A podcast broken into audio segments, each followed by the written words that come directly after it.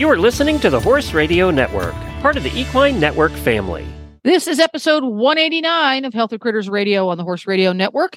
Healthy Critters Radio is brought to you by BioStarUS, and you can find them online at bio star U S dot com. On today's show, we talk with Lizzie Meyer, BioStar's canine expert, about a recent study in South Korea on the dog microbiome and kidney disease. The critter of the show is the capybara, and in critter nutrition, we focus on building top line on horses. Listen in.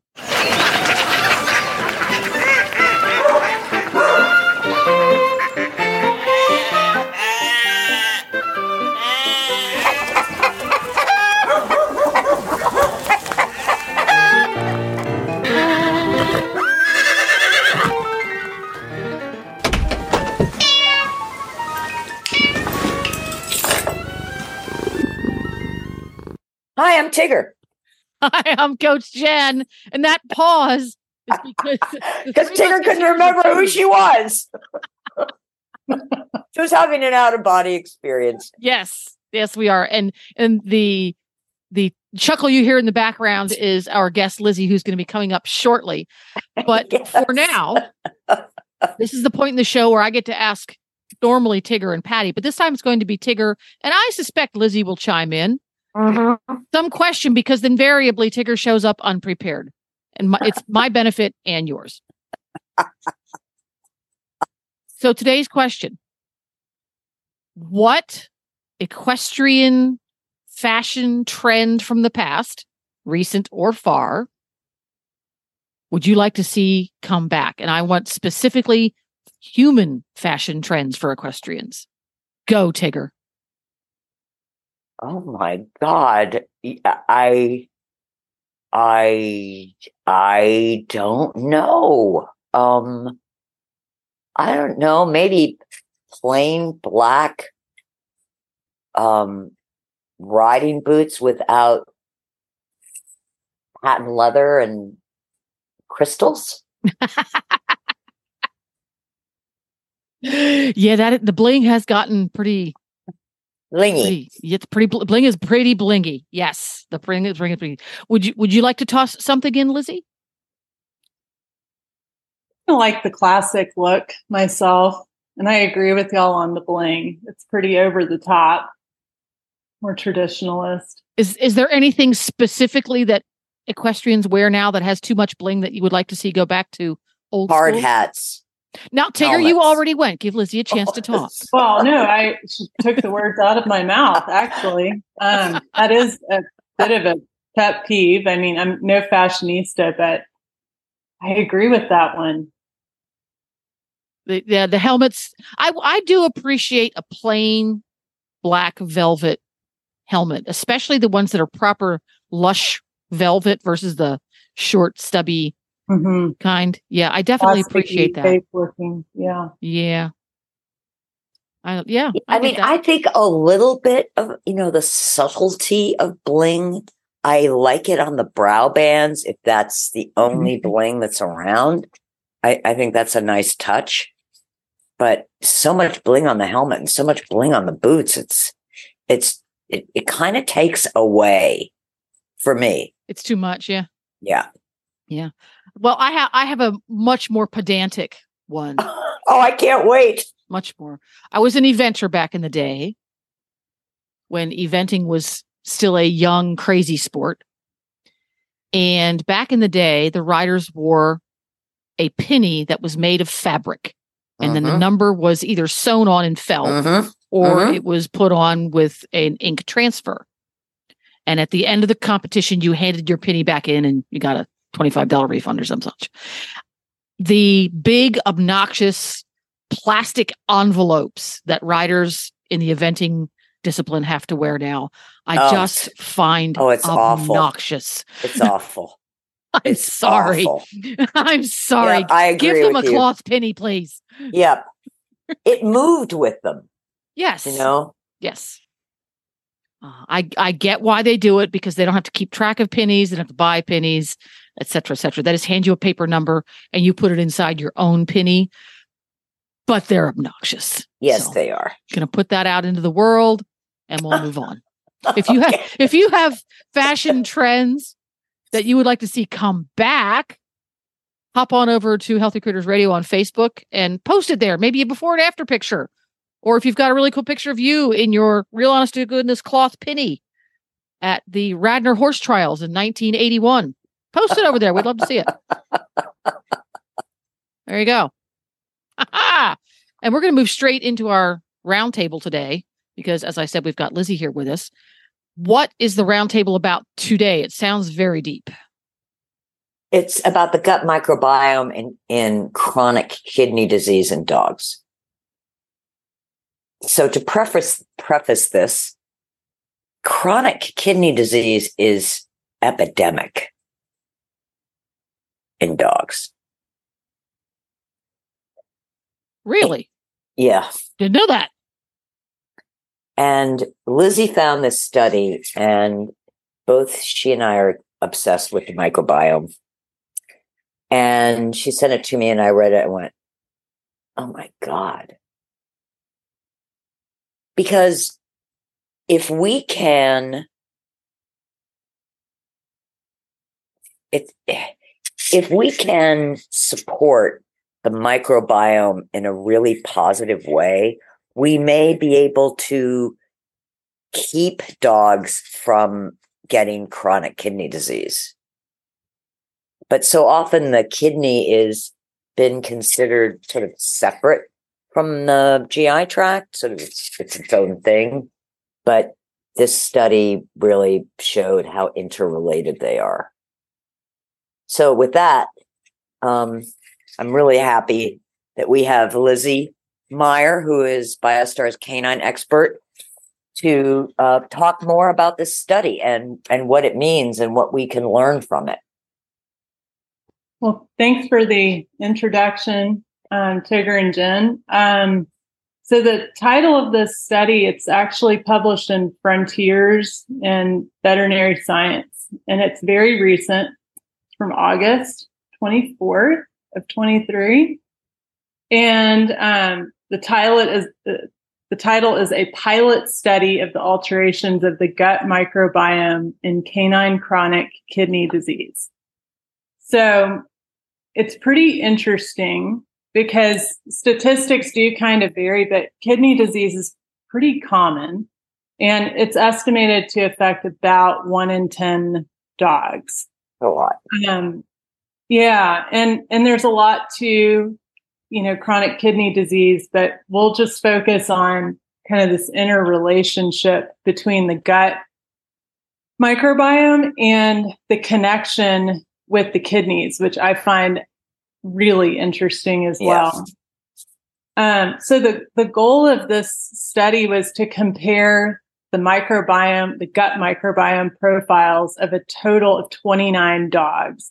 So there were nineteen that had some stage of chronic kidney disease, and they had ten normal healthy dogs. So this was a small pilot study, but it's still incredibly valuable. And they they were trying to characterize the changes that happen with within the microbiome of the kidney disease dogs and comparing it to the healthy dogs. And so it's interesting because this does relate to humans as just yeah. a little add-on, because with, with people, there's a connection between the gut microbiome and the progression of kidney disease. And um, basically with the chronic kidney disease, this type of kidney disease, the gut becomes more permeable. So it becomes more like a sieve instead of a um, seal, more of a sealed tube. And there's excessive production of toxins from bacteria in the microbiome in the gut that injure the kidneys. So just basic knowledge is that, you know, with those with chronic kidney disease have increased systemic, so all over the body, immune inflammatory responses, and they have the intestinal, you know, permeability. So this is really not a good setup for health. So under normal conditions, um, with the dogs and with the kidneys and the microbiome, they can filter out uremic um, byproducts. So uremic meaning protein breakdown byproducts. And this is this is normal. So if the kidneys are diseased and deteriorating, those uremic products are retained, and that's going to affect the kidney. And what they found with the, the C K D dogs and the gut microbiome changes were that there, there were certain phylum of bacteria that were increased. And so in general, the increase was the protein digesting bacteria and a decrease in the carbohydrate digesting bacteria.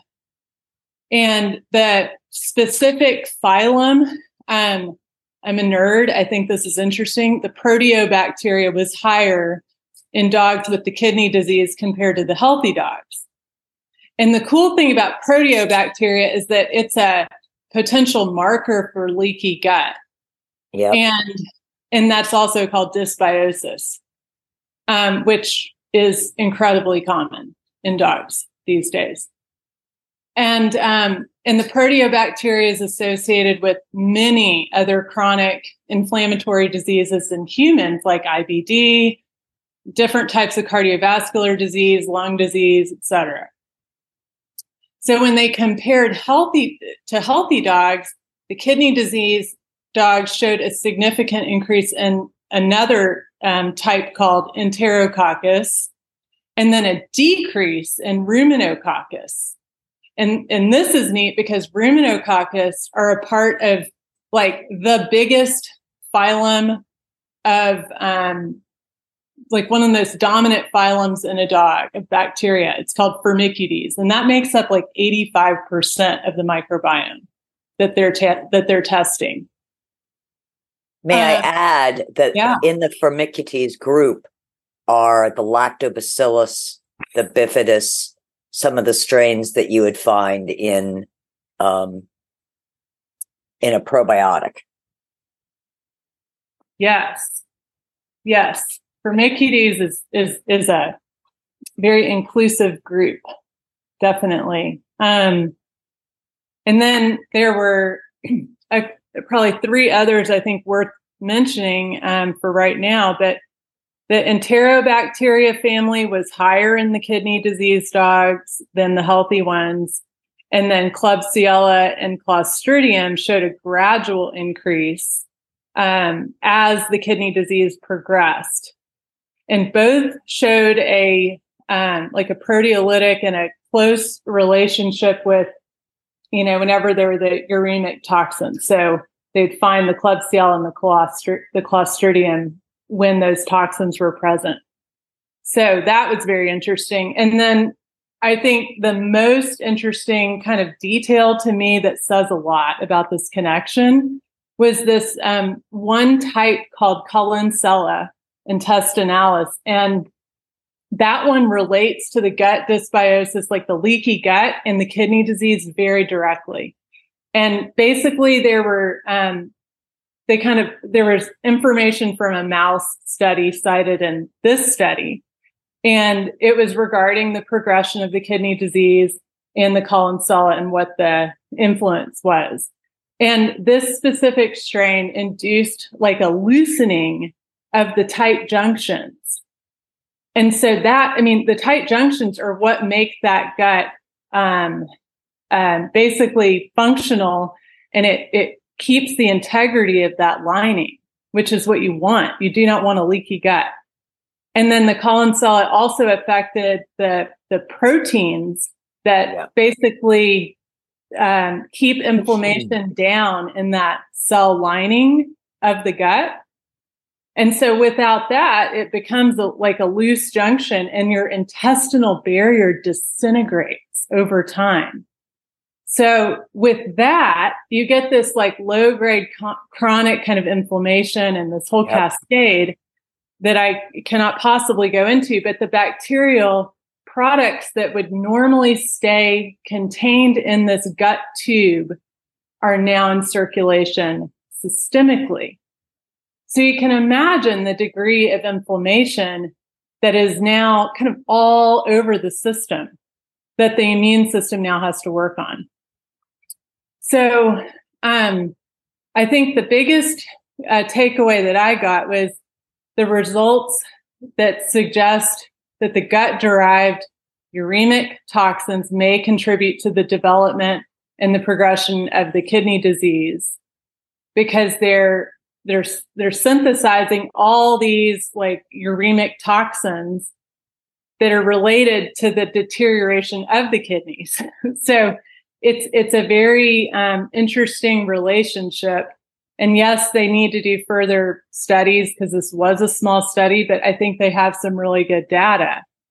And I and I also was kind of imagining how this would relate to, you know, further kind of therapies for kidney disease. And in yeah. the study, they were they had some good ideas. And they were kind of saying that it, it was possible that C K D could be helped by supporting specific gut microbiota in the future as a part of management of the disease. And that's just, that's sort of something that they're looking into. Um, and then in humans, carb digesting bacteria protect against the inflammation associated with C K D, and it help that actually helps to prevent progression of the disease. Because kidney disease can be pretty slow, and if yeah. it's not, you know, early. I mean, there are stages one through four, four being like fifteen percent of the kidney is even working. Um, so they're really sick at stage four. I mean, they're, they're, there's a lot going on, but um, h- hopefully there there could be a lot to be done with with the um, gut microbiome earlier on. And um, the last thing I've you know that I think is interesting is that certain bacterial families, like the Enterobacteriaceae, you know, they were they were increased in the kidney disease. And, you know, I think with, you know, all these ones that were increased in the kidney dogs, and then finding what other species would be complementary and supportive to the gut biome and what influence that would have on the kidneys would be pretty interesting too. So this I, is- I, I wanted to point out something that stood out to me in the yeah. study. And that was the de- decreased abundance of Ruminococcus. And yes. Ruminococcus is part of the phylum Firmicutes that we talked about mm-hmm. earlier. But what I what I find this fascinating is Ruminococcus are responsible for producing short-chain fatty acids. Yes. Now, we talk a lot about short-chain fatty acids as they relate to horses, as in butyrate for one in the, mm-hmm. in the hindgut, but they're also very important to dogs. Mm-hmm. And the study uh, suggested that um, because the dec- the significant decline in butyrate producing bacteria species in dogs with chronic kidney disease, dis- because of that, with chronic kidney disease, that short chain fatty acids could be considered as a therapeutic target to slow the progression of chronic kidney disease in dogs. Well, that's huge. Yes, that is huge. That is huge. So how would we, how could we encourage uh, short-chain fatty acids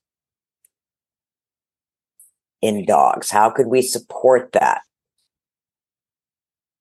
Well, those aren't those coming from the bacteria. So the bacteria that break down starch, those saccharolytic bacteria. Yep. Right. So yep. um, I am a fan. I'm, I'm, you know, I don't design diets, but when you're feeding a fresh food diet, a high moisture, fresh food diet to a dog who's got some kidney stress, you know, you're you're using uh, higher fiber can be helpful. Yep. And sometimes you're decreasing a little bit of the protein early on. That's a whole can of worms I'm not going to get into. But giving them a little bit of something that uh, might be just a little bit of sweet, like cooked sweet potato or cooked butternut squash, or um, I mean, a, a little bit of like organic oatmeal or organic barley, just a little bit, because you've got got to feed, you've got to feed the bacteria that are going to end up making the butyrate, right? Yeah. Those are just my thoughts on that um, right now. Another great source is are the medicinal mushrooms. Definitely a good point. Yeah. Which which one specifically would you go for for this? I would probably go with turkey tail. Mm-hmm. Uh, That's a good maybe, one. Maybe shaga. Um, but I mean, you could use reishi. I mean, they, they've all basically mataki. Yeah. Um, you know, they've got the the the, the beta glucan, and that is going to support short chain fatty acid production. So definitely, um, and you know, fermented foods. Mm-hmm. Um, you could do kefir. Oh, good point. Yes. Yeah. yeah. You could do lassi. Mm-hmm. Um, if you don't know what lassi is, uh, lassi is uh, an Ayurvedic. How would you describe it? Well, it's it's like diluted. Yeah, diluted. Yeah, water, diluted or blended. There's a lot of ways to make lassi, but it's it you know can be cooling depending on you, know, you can put different spices in it that are really mild that you know dogs are fine with. Um, but to me, it's very nourishing and it's moisturizing and it's cooling and you don't need a lot of it. No.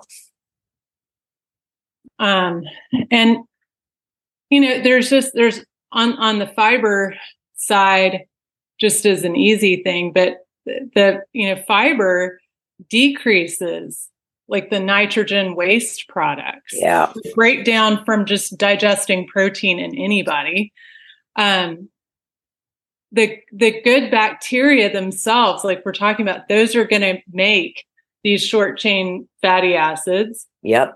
And so it's really important to have good prebiotic support in the form of like the mushrooms. So the high beta glucan content and other types of fiber, um, in addition to some probiotic support that ideally would be rotated so you have variety. Um, but I think and that's really important. And I think yes. with a lot of chronic conditions, um, we kind of throw variety out the window we and do. try to stay in a very narrow corridor um, because we we think that that you know, keeps things at bay, don't make too many changes, don't.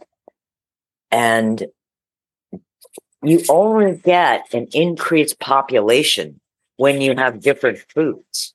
If you're feeding the same thing day in, day out, that the, the colonies are very stable, but you don't have much diversity. In fact, you lose diversity. Right, right. And diversity is really the name of the game. It is, um, especially when there's something going on that you're, you know, that's sort of in management mode. Um,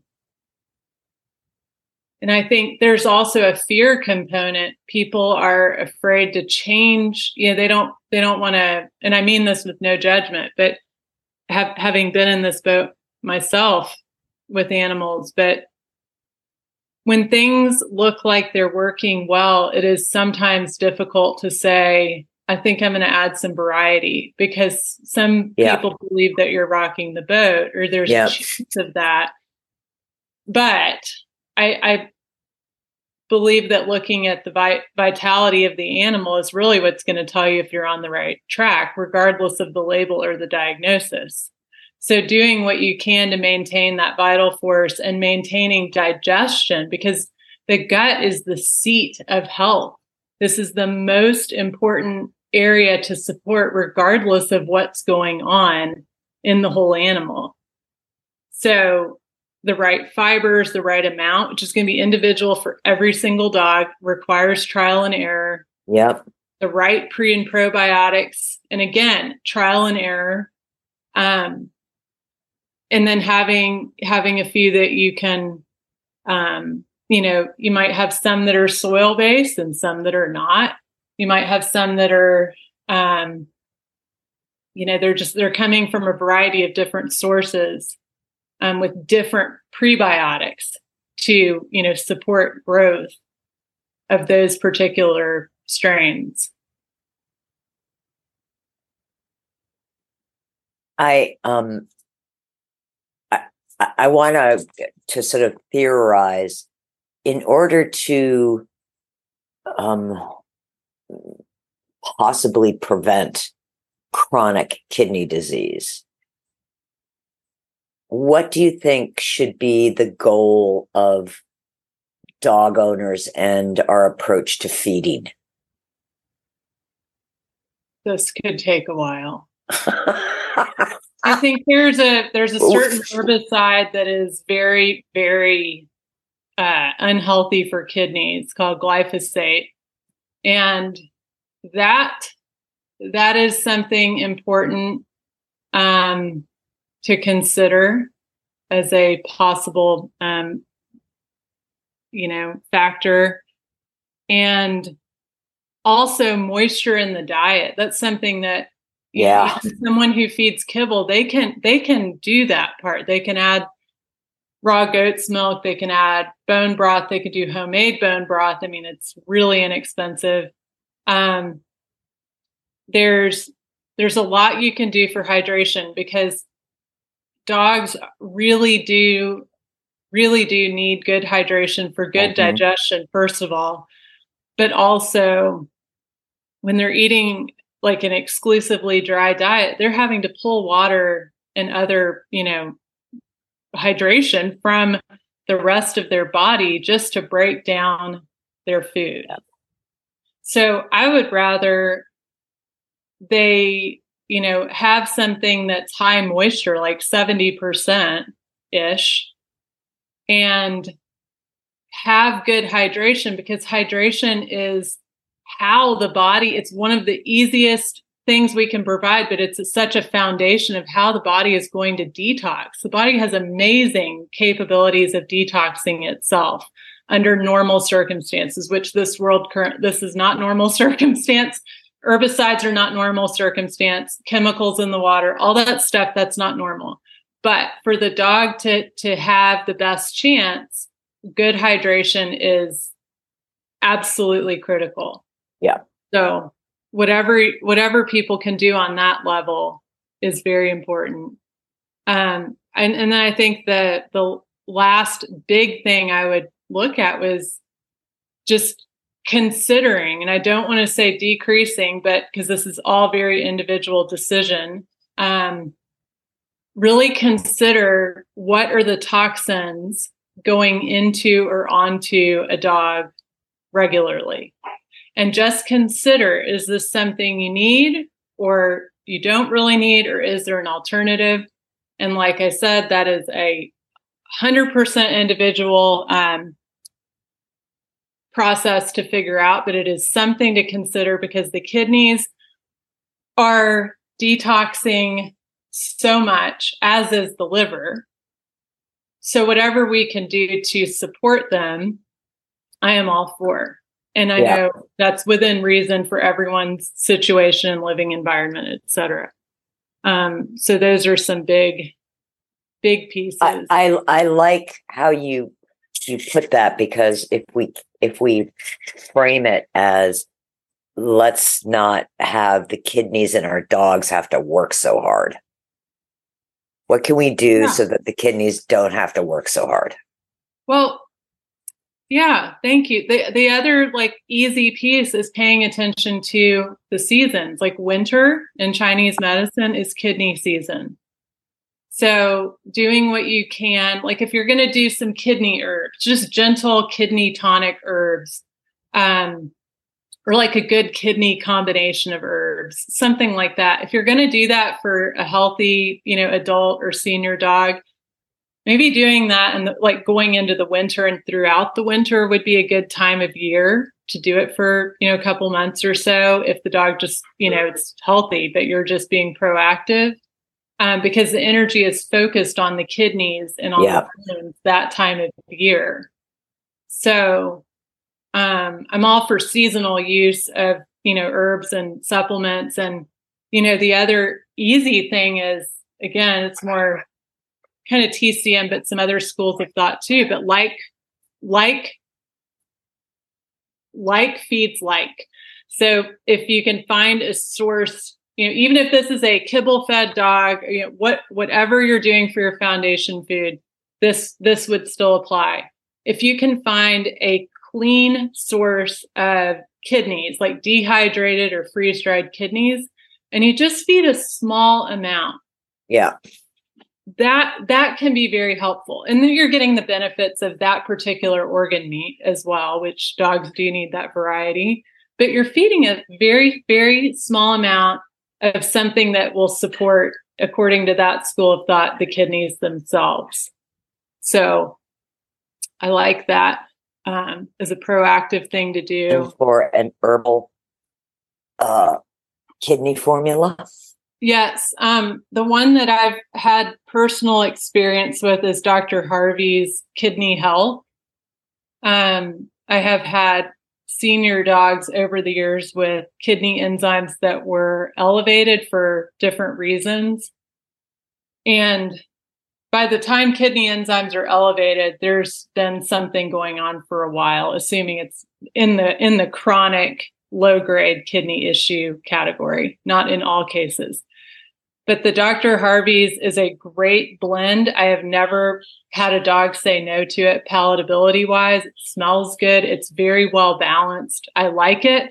Um, just, you know, feed during the winter.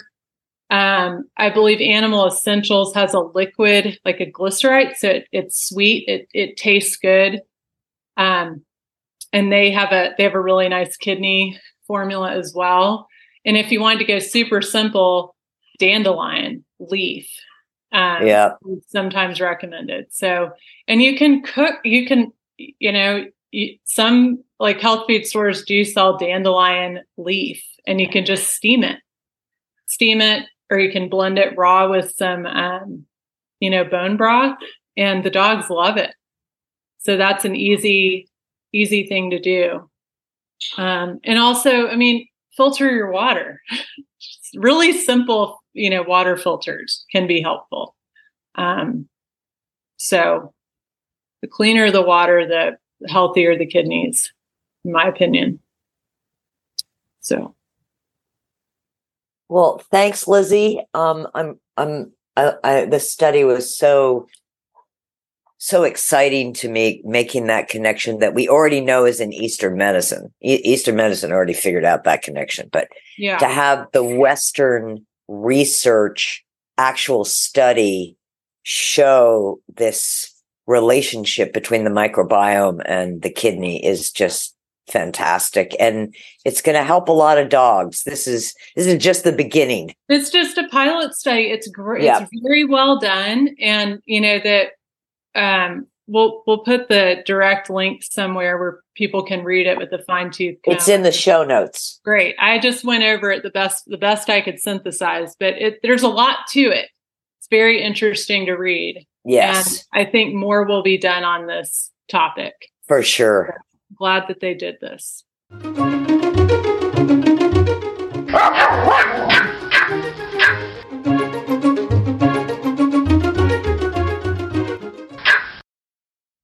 Howdy! Hello! Howdy! Hello, hello, hello, hello, hello, hello, hello. It's your Healthy Critters fan club. Hello, friends. Hello, friends. Hey, Hedwig, we have an important question for you. Okay. Our we chit-chat a little earlier this evening about fashion trends in the equestrian equestrian world that we thought that we would like to see coming back. So I had a question for you about doggy hair fashions. Particularly this time of year, you see some pretty crazy hairdos on dogs on social media. Where do you stand on crazy hairdos on dogs? Are they a good idea? Are they a bad idea? Are they sometimes bad? What do you think? I mean, sometimes when I wake up from my naps, I look a little wild. you know, because my fur is all tufty in different directions. Do you get bedhead? Yes, because I like to sleep upside down. You sleep? So, that's interesting. You're an upside down sleeper. I see. Yeah. Mm-hmm. And then I wake up and my head is all flat, but my ears are all tufty. Ears are tufty. I see. Do you do you appreciate getting a, a nice fluffy hairdo, or would you really rather not have to put up with that? If anyone touches me, I will bite their face off. Oh, I see. So how do you keep how do you keep your coat so gorgeous and and beautiful? Under extreme duress, I am forced to undergo things that were basically practiced at Abu Ghraib, and I am genuinely held down and brushed. Now, if you got your hair clipped off and you basically yes. got a, a doggy hair, a, a doggy crew cut, you wouldn't have to get brushed so often. Would that be suitable? No, because that is not what we do with Pomeranians. We have a double coat, and it is important that we have our undercoat properly groomed out so that we don't get infections and mats. And and yet you hate having it done. Like you would not believe, correct? So you you are the very definition of contradiction, Hedwig. Well, here is how I like to understand it, if I may explain. I have the most perfect suit in the history of the world ever. It is designed for temperature control. It protects me from bugs. I am always extremely beautiful. Managing my coat is not my job. That is the job of the staff. The staff are well paid. This is their problem. What are they here for? Make me look absolutely perfect and put up with my complaining. There we go. What what about the crazy curly hairdos with, with dyed hair that makes dogs look like lions and zebras and things like that? How do you feel about that? I think that's just silly. That's silly. I mean, even an especially ugly dog does not need to be made to look like a zebra. Like my goblin brother, we don't try to make him look differently. We just accept that he's ugly.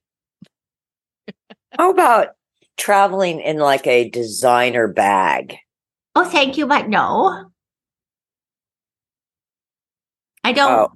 um, approve of being carried about in bags. I have paws. They're extremely good looking. People try to touch them. So there's no need for me to have a bag and be carried around. I can walk on my beautiful paws. Okay, but you know, you would make a nice fashion accessory, just saying. Well, of course, I would make you look better, but that is not my purpose. Oh, I would make everyone look better. That is not really the point, though. I am not here to make you look better. You are here to improve the quality of my life. Oh, there we go. Well, Hedwig, thank you for helping us to improve the quality of this podcast, and we'll see you next time. Bye-bye. Bye. Bye.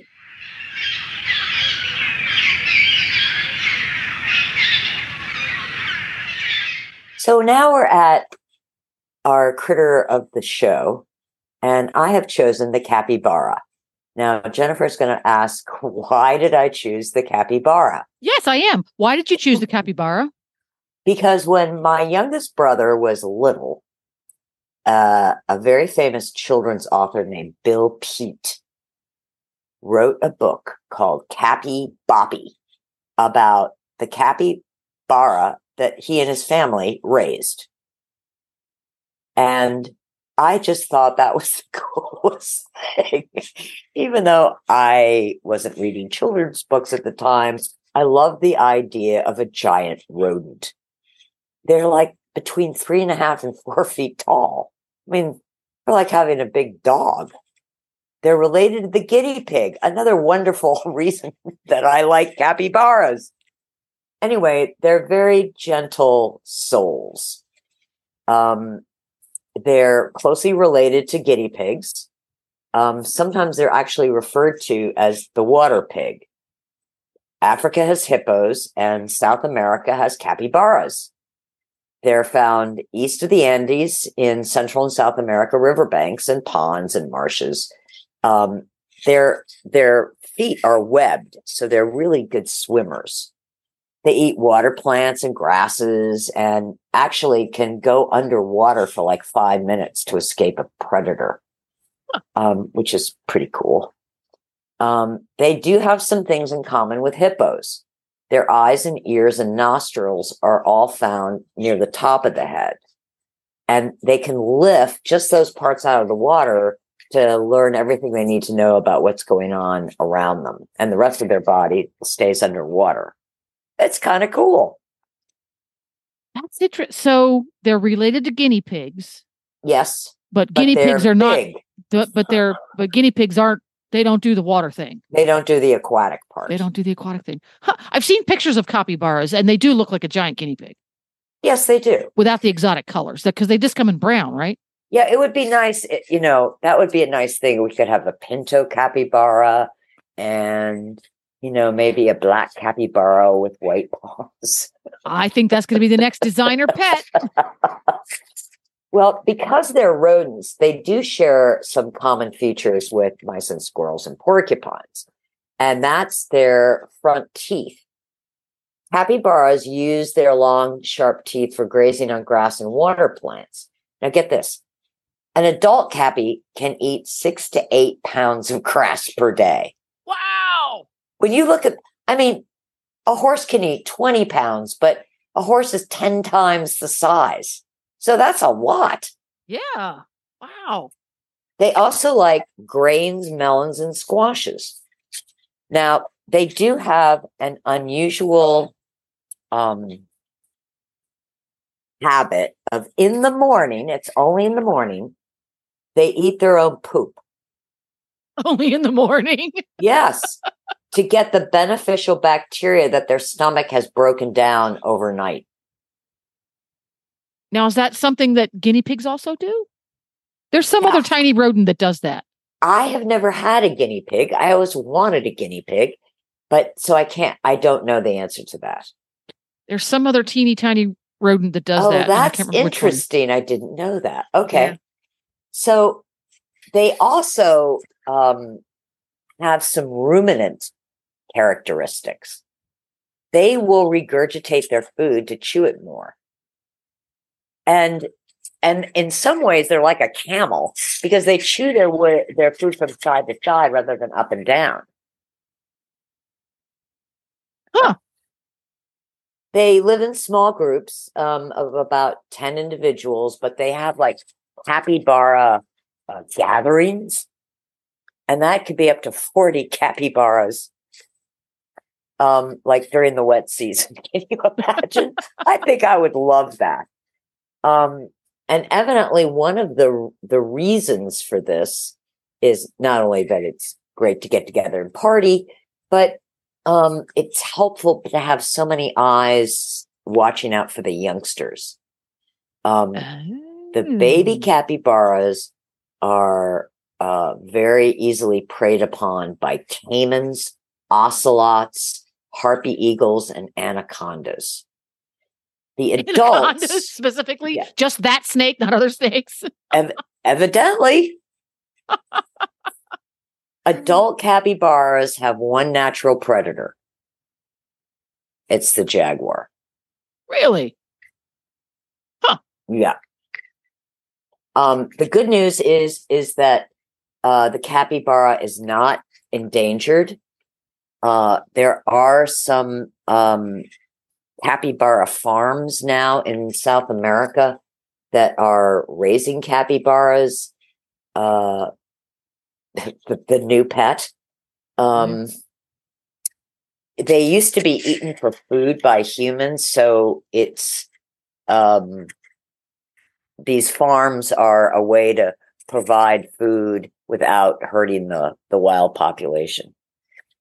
Um, so I love capybaras. I would love to have one as a pet. I don't think that's going to happen, but uh, I wanted to share with you all the amazing, the things that make capybaras amazing. And they're very gentle. They're evidently, they're easy to make as pets because they're kind of laid back and, and not vicious or aggressive. So um, if you, if you want to know about a person's experience with a, With a capybara, get Bill Peet's book, Capy Boppy. It's it's it's great. Huh. Well, there you go, capybara. Real horses and real dogs are healthier, perform better, and recover more quickly on real food. That's why BioStar empowers horse and canine owners with one hundred percent whole food nutrition, supplements, and feeding programs.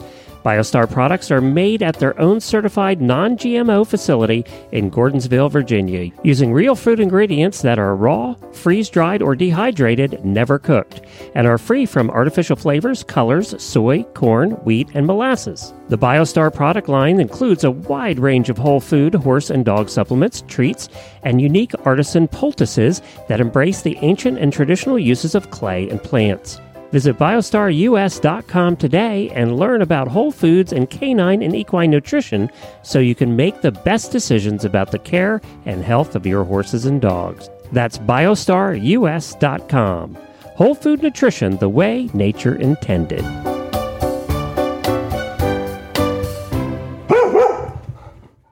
And now we're at uh, critter nutrition, and the topic is building and maintaining top line for horses. One of the most common issues with our horses is that of the top line. The muscles over the top of the neck, back, and hindquarters are to our eyes what reflect athleticism and a healthy appearance. One of the factors we cannot control is genetics. Some horses are born with strong back, neck, and hindquarter muscles, can live in a field and have a good top line, while others can be fed pounds of feed and added supplements and still not have the top line the owner or trainer desires. The process of building muscles includes the process of muscle breakdown. Stand ringside at any C D I or C S I O, and you will see top dressage and jumpers who don't have wow factor top lines, because it can be much more challenging to add top line to a very fit horse than one that is not so fit. Top line can be developed with specific nutrition, that is, protein providing the essential amino acids and the branch chain amino acids, antioxidants such as vitamin E, minerals such as selenium, and combined with exercise, hill work, and training that focuses on the correct use of back, neck, and hindquarters. Top line can also be affected by ill-fitting saddles, weight loss, poor shoeing, E P M, E P S M, P S S M, Cushing's disease, and Lyme's disease. Older horses can lose their top lines as part of the aging process.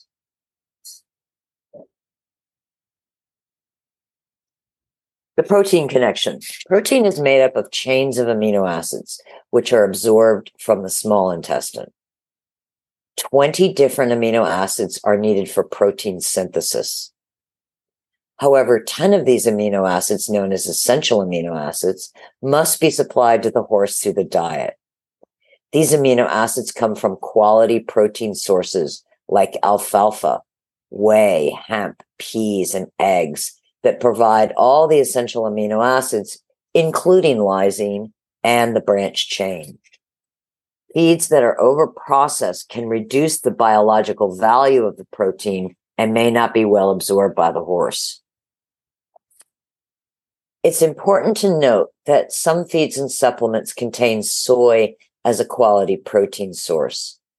There are issues to be aware of when using soy as a source of protein for horses. The soy phytogestrins can disrupt endocrine function. Almost all the soy used for horses and livestock is genetically modified to withstand being sprayed with glyphosate. According to Monsanto's own research on Roundup Ready soybeans, they contain twenty-nine percent less choline. Choline is the B vitamin that supports the brain, and twenty-seven percent more of the trypsin inhibitor than conventional soybean. Trypsin inhibitor can interfere with protein digestion. Studies have also shown that levels of lectins, which are culprits in soy allergies, are nearly double in Roundup Ready soybeans. One of the leading scientists in plant pathology, Doctor Don Huber, has identified a new pathogen from Roundup exposure that has increased infertility in livestock. So let's look at whey protein. Whey protein from cow's milk comes in various forms: isolate, concentrate, and hydrolyzed. One of the most biological forms of whey protein is undenatured whey protein. This means the whey has undergone minimal processing, single flash pasteurization that does not require high heat. This method ensures that the active peptides, immunoglobulins, and serum albumin are intact as they would be in raw milk. Undenatured whey protein has twice the amounts of the individual branch chain amino acids as, as highly processed whey protein does. If you are feeding your horse a supplement with whey protein, you may want to check to see if the whey comes from cows that are grass-fed, R B G H-free, and antibiotic-free. Hemp, egg, and pea protein. These three protein sources provide the essential amino acids, including lysine and the branch chain. Like other whole food protein sources such as alfalfa, they also provide other nutritional components. Hemp provides edison and albumin proteins, as well as fiber and key minerals. Egg protein is high in sulfur-containing amino acids such as methionine, which play a critical role in cell metabolism and protein synthesis. Pea protein is a rich source of arginine, the amino acid that stimulates nitric oxide and is the precursor of creatine to help the maintenance of A T P for more muscle power. The importance of vitamin E. Vitamin E, being a powerful antioxidant, provides protective benefit to muscles because it helps recovery from oxidative stress. And oxidative stress is going to happen in the breakdown phase of muscle building. So during a workout, the muscles start breaking down, and vitamin E helps reduce the oxidative stress. Selenium is important for its role in maintaining muscle health through its antioxidant activity. Trends in bodybuilding and high-performance athletes on the human side are focused on using a variety of protein sources, including whey, eggs, peas, and hemp, because these different proteins are digested at different rates in the body. For instance, whey protein is a fast-digesting protein source, while hemp and alfalfa are a slower-digesting protein due to the fiber content. And ideally, you would want a, a blend if you want to build top line of the, the fast digesting proteins and the slower digesting protein. Building and maintaining top line takes time. Consider using a variety of protein sources. Pull blood on your horse at least once a year to check selenium and vitamin E levels. Make sure there is a variety of work in your training: cavaletti, hill work, transitions, walking on different surfaces, hard, soft, and grass will help muscles as well as ligaments and tendons. Never thought about the digest the, the speed of digestion thing. That's interesting. Isn't that? Yeah. Yeah. And that's what the bodybuilders and the human athletes, that's what we've learned from them, is that why they take so many different protein sources. Yeah. So alfalfa is slow and whey is fast. I, I don't know that I've ever, I don't recall ever feeding any supplements that had whey in them. And I usually read the ingredients. Interesting. Oh, is it, is it common? I'd say it's fairly common. Yes. Yeah? Yeah. I always associate that with a carnivore's supplement versus a horse's supplement. No, you know, it's interesting. Back in the eighteen hundreds, they used to feed eggs and milk. That's true. Horses. Yeah.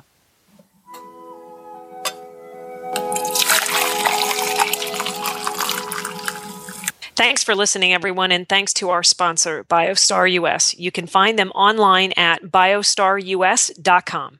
For details about today's show, go to healthy critters radio dot com, where you can find links, photos, and more information about our guests. As always, we love your feedback. Please follow us on Facebook under Healthy Critters Radio. Be sure to visit all the great shows on Horse Radio Network at horse radio network dot com.